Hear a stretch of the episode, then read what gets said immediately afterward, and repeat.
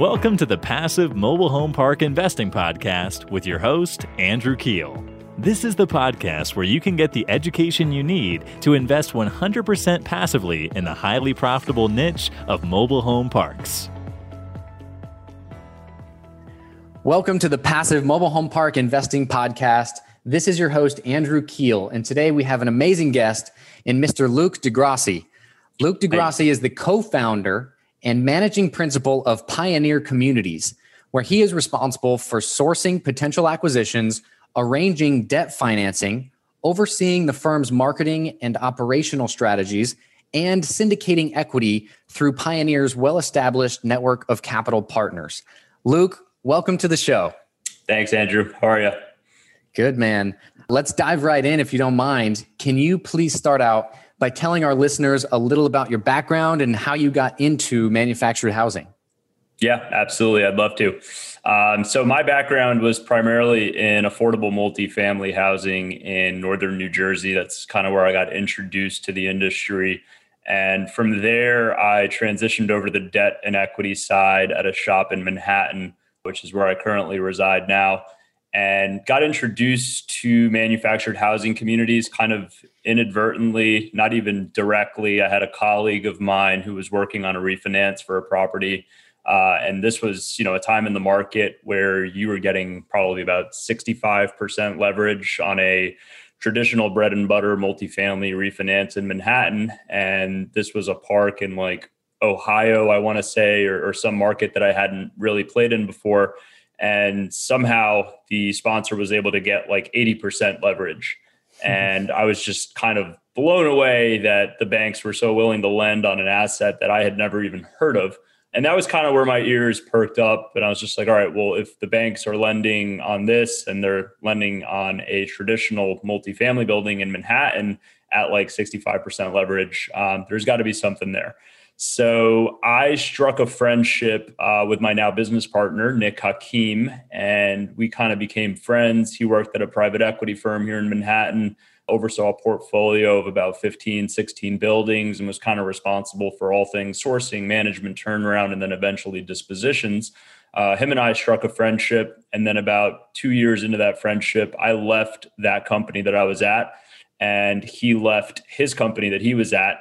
We came together and we started looking at what we knew best, which was multifamily real estate. Uh, but given where we were in the market, given the cap rate compression that we were seeing around more traditional asset classes like multifamily, we eventually landed on manufactured housing communities. So we we love manufactured housing communities for all the numerous reasons that most people do. But I would say that the main driver for us getting into that asset class was was really timing. There were just no other investments and we were looking at a lot of deals that really made sense at that time and we felt strongly about the asset class. And once we toured our first park uh, we were pretty much all in.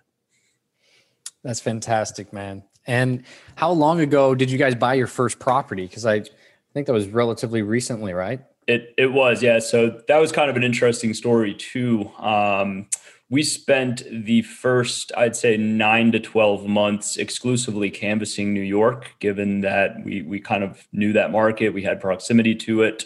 Uh, that was before the new rent laws went into effect in New York. So mm.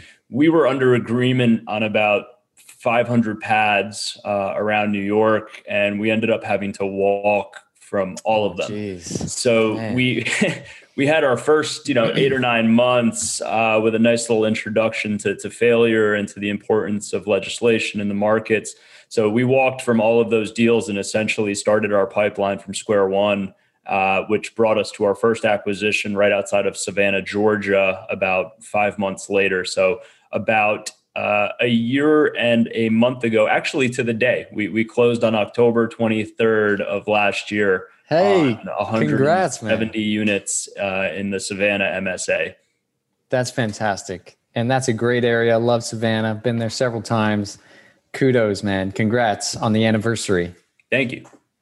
Awesome. And what would you say is the the hardest part about the business? Because I, I, believe you guys have how many how many lots now? It's two communities. You have one in Alabama, We, right? we recently closed on yeah 175 units in northern Alabama, which brings us to about 380 pads, give or take. That's fantastic, man. And what's yep. what's hardest about you know the those projects? You know, uh, is it the value add with with infill? Is it is it rehabbing? Is it you know? Because I know you you guys, similar to myself, have spent a lot of time on site at those communities as I I'm a big fan of your Instagram page there, and I love watching the day to day you guys Thank you. getting your hands dirty and and making stuff happen.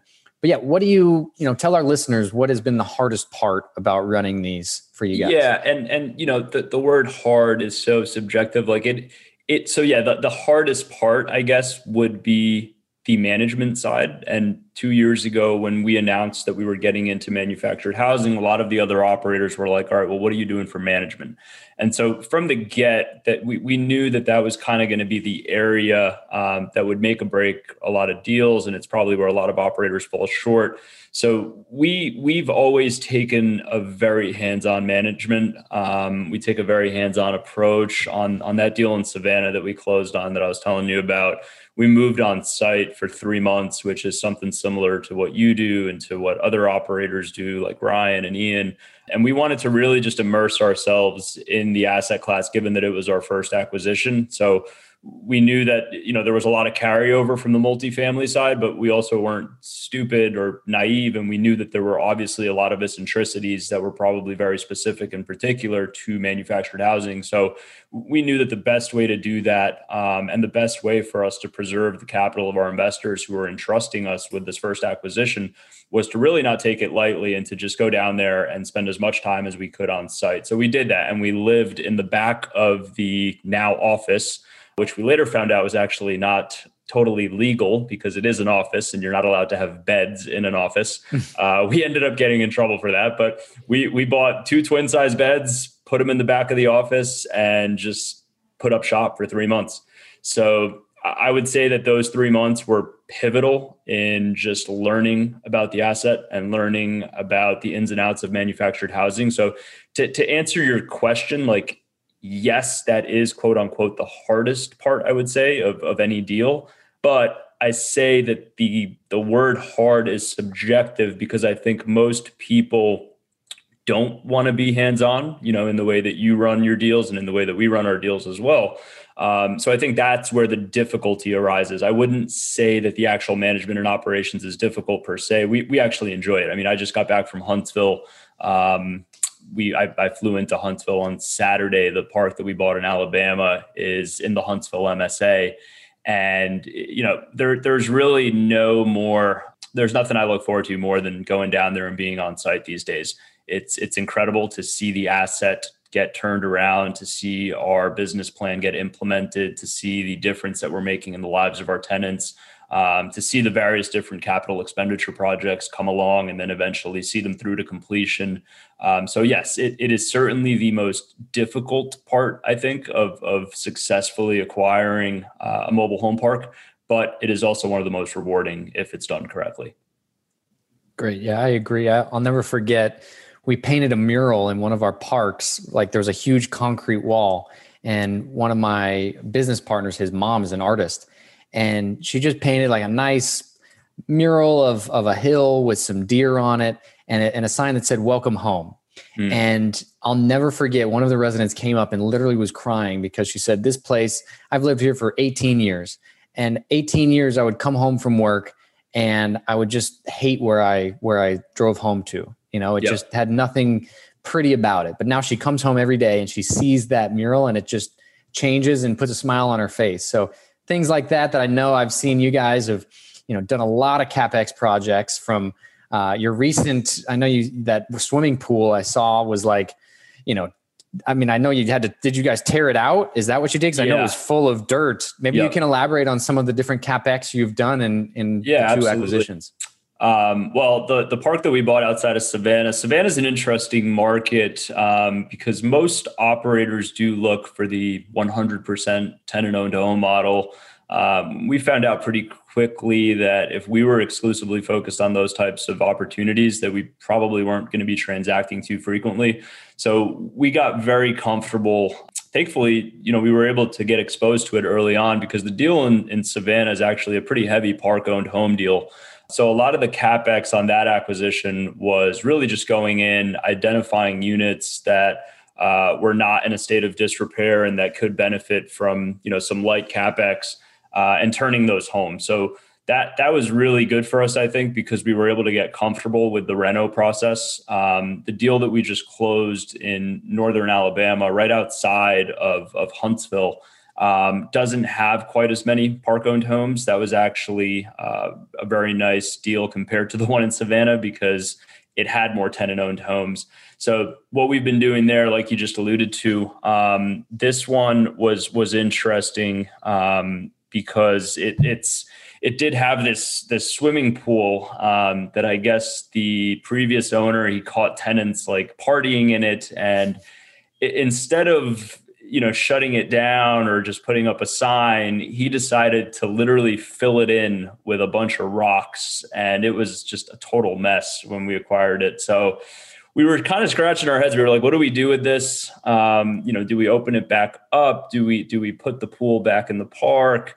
Um, and the consensus was even in talking to tenants that it was between a basketball court and a soccer field. Um, that was kind of what the kids thought that would you know they, they would get the most use out of. Um, so we are actually in the process now. I mean, I'll, I'll probably share pictures with you for for your um, for your followers here, so they can kind of see what we're referencing. But it is pretty much ninety five percent uh, to being a, a, soccer field. So we're going to get posts set up, goals.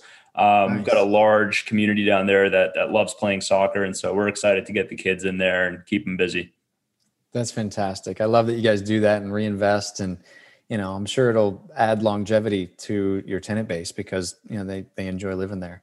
Yeah, so what absolutely, Luke? What is your your business model? You know, uh, what's the ideal park look like? What what type of parks do you target?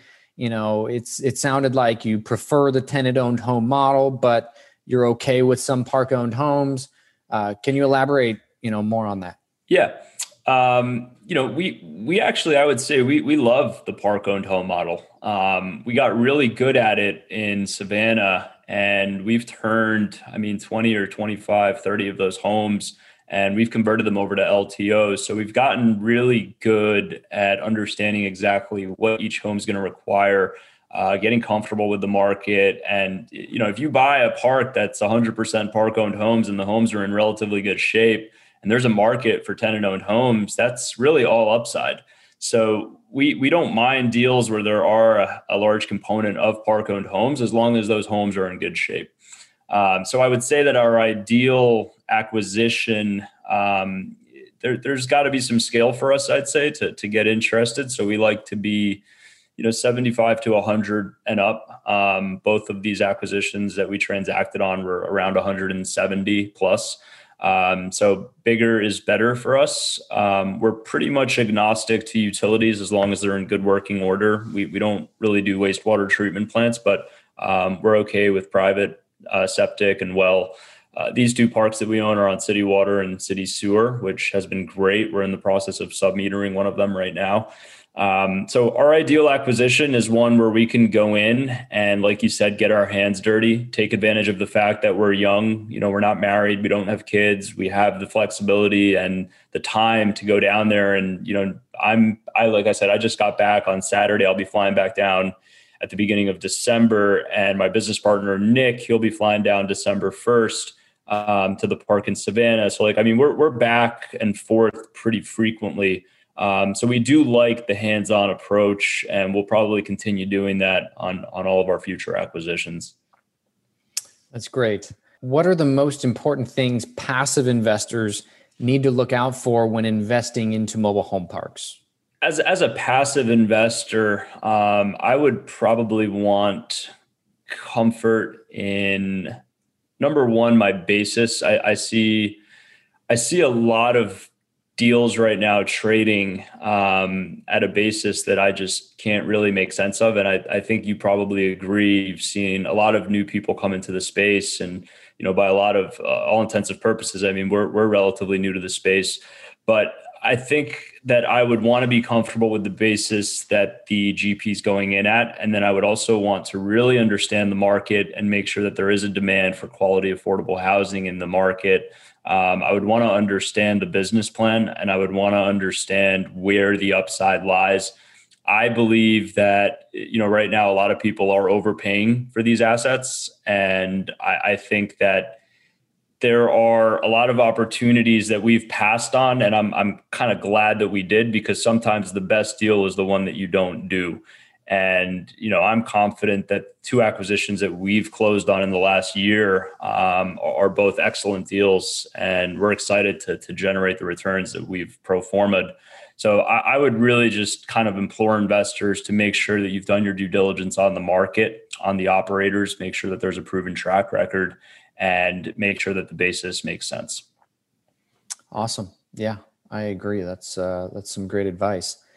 Uh, would you mind explaining some of the the nuts and bolts of your you know value add components in this business? As mentioned before we started recording, a lot of our listeners come from other asset classes, you mm-hmm. know, whether multifamily, self storage, or otherwise, and they're not familiar. They're interested in mobile home parks, but they're they're not familiar with the the value add in manufactured housing communities. Would you mind sharing a little bit about that? Yeah, absolutely. I mean, I can use you know the the park that we bought in Savannah is kind of a prime example, I would say, because a lot of these assets, um, you know, are, are mom and pop owned, so they're privately owned, and it's usually individuals who don't necessarily have a background in real estate and don't really have access to the type of capital that is needed and required to turn around these assets. So, you know, usually your your typical story on ownership is like grandfather built it or acquired it, you know, dad inherited it and now you've got son and like three daughters who are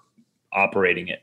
Um, but you know, nowhere along the line was there any type of real estate knowledge passed down or so usually like the situation that we found ourselves in savannah for instance um, park was inherited by a grandson and grandson lived locally grew up in the park knew the park but didn't really understand what it was going to take to just kind of have it operating at full capacity and full potential so basically rent it to anybody with a pulse. Um, so we bought the park and we inherited a number of problematic tenants. Um, we had to try and work with them and just kind of clean the place up. So the value add component is usually acquiring a park that has some level of mismanagement um, and then capitalizing on those inefficiencies and again you know deploying the knowledge experience and capital that it takes to bring that park up to its full potential. So that's kind of what we're in the business of doing is, and this isn't to say that we stray away from any type of larger institutional turnkey deals. Um, we do, and you know we're, we're actively pursuing a few right now, but we are primarily, I would say, as exemplified by our first two acquisitions, in the business of converting trailer parks into manufactured housing communities. And you know, I would implore your listeners to to take a glance at our deal in Savannah because we've got a lot of before and afters out there on our social media. Um, that park was a, a, the definition of a trailer park. I mean, you know, whatever could have possibly gone wrong between collections, mismanagement, uh, trailers in disrepair, drugs, crime. I mean, potholes, like you name it, you know, it was happening at that park. Um, it is no longer happening at that park. So that that is the value add, right? It's going in and it is deploying that knowledge and capital uh, that will bring the property up to its full potential. Yeah, I think that's interesting because uh, I think it was Ryan Norris I was speaking about this, and it was, you know, you could you could spend a lot of money on a property, but until you change the mindset of your residents, you know, you really you really haven't done much. You know, you need people that have a pride of ownership and a, a, pride of where they live. And, you know, I couldn't agree with you more. You know, it's it's not just, you know, spending money, it's actually implementing and making changes uh, within your tenant base. So totally. It's the broken window theory, right? And yeah. it works both ways.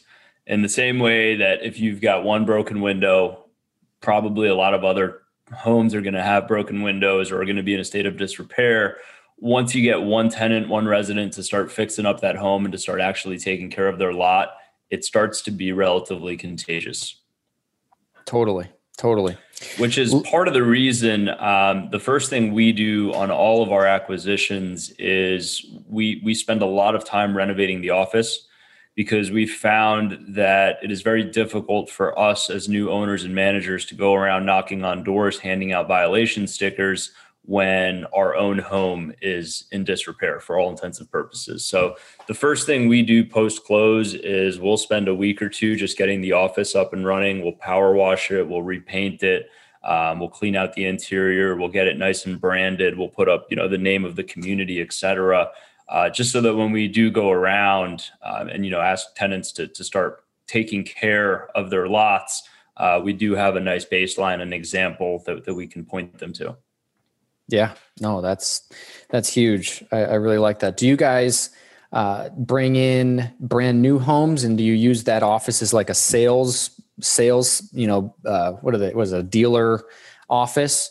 Um, yeah. as well. Okay. Yeah, yeah, we we do. We've got uh, well, they're they're harder to come by these days with with the cost of lumber um, going through the roof. But we did bring in a couple brand new homes in Savannah, and we're actually teeing up an order for about five new homes right now uh, in Alabama.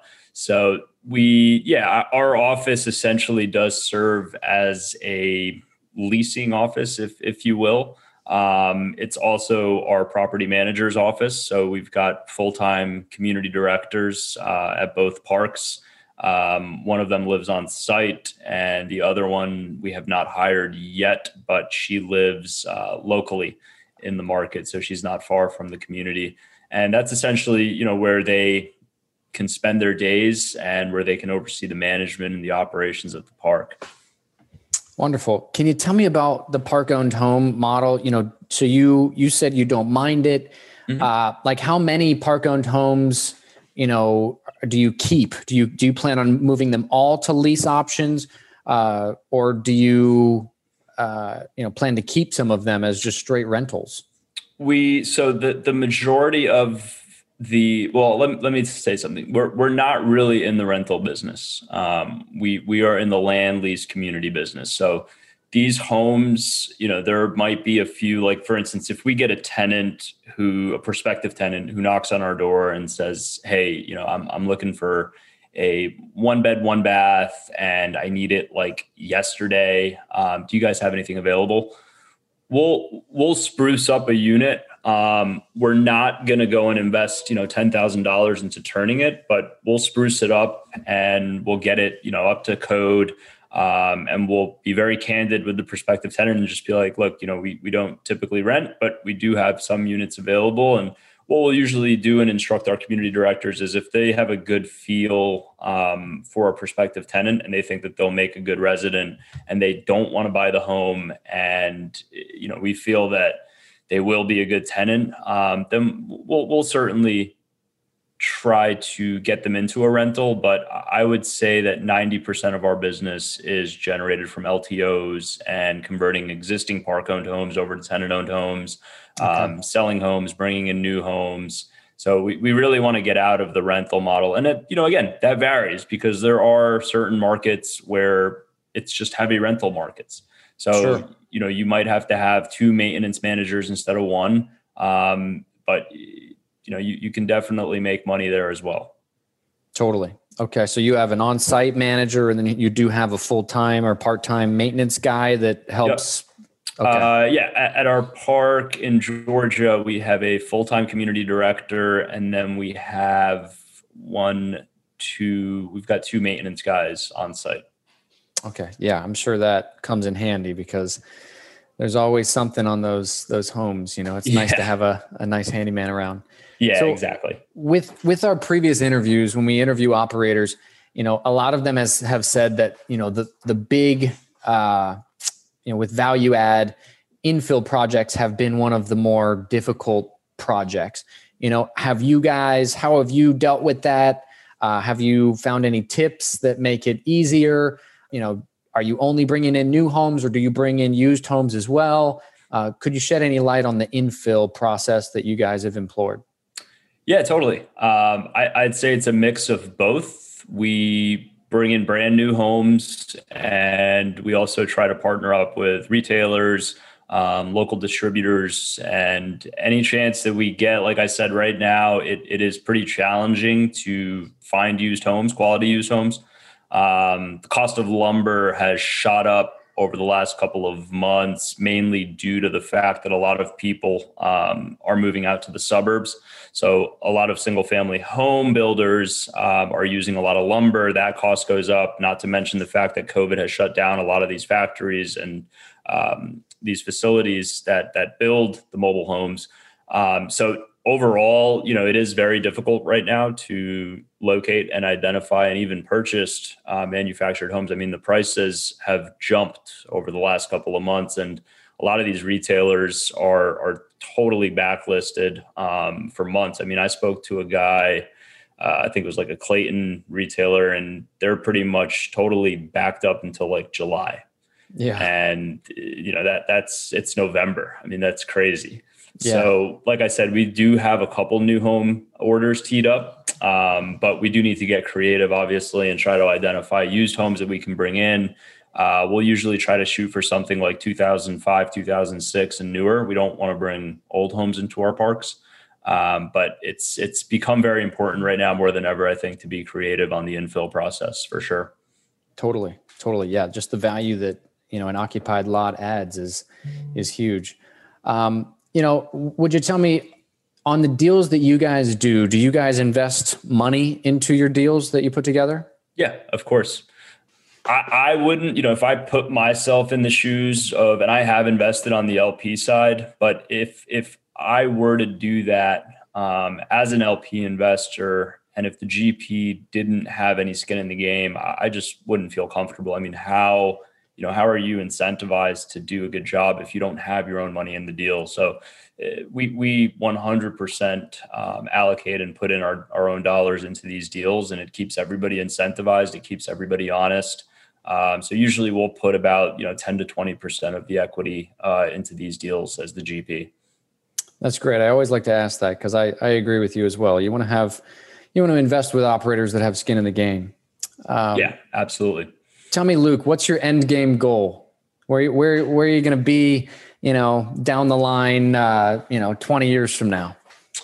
Twenty years from now, um, you know, we we I love manufactured housing, and if you had asked me that two or three years ago, I, I would have looked at you sideways if you had told me that you know two years from now you're you're going to be in love with manufactured housing communities and you're just going to want to keep acquiring them and operating them um, I would have looked at you sideways. But I, you know, I think that I have truly found my calling in doing what I'm doing. So I don't plan on going anywhere um, in terms of finding different assets to target. We're, we're laser focused at Pioneer Communities on acquiring manufactured housing communities. So 20 years from now, um, you know, I envision us owning a whole lot more of these things, and I envision us providing the services that we provide to our tenants, to our investors on a much larger scale.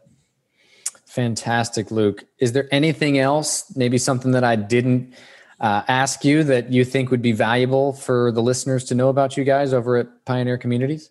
No, um, I, I, think I think you pretty much covered everything. Um, is there anything you think we left out? No, I think I think you added a lot of value. So you know, thank you for for coming on the show. Uh, if any of our listeners want to get a hold of you, what is the best way for them to do so? We're we're pretty active. Um, we've got a website that they could go to, which is just pioneercommunities.com. Communities is plural. Uh, they could also find us on social media. We're we're pretty active on Instagram, like you mentioned. So if you just do Pioneer Communities, the handle, so at Pioneer Communities, um, you could find us there. But your best bet would probably be reaching out to us directly from our website. All of our emails and cell phones are up there. Awesome. Well, thanks again for coming on the show, Luke. Really appreciate it. Uh, that's it for today's show. Thank you all so much for joining us. Thanks, guys. Thanks, Andrew. Hey, are you getting value out of this show? If so, would you mind please going over to iTunes and leaving the show a quick five star review? I have a goal of hitting over 100 five star reviews by the end of 2021 and it would mean the absolute world to me if you could help contribute to that. Thanks ahead of time for making my day with your five star review of the show.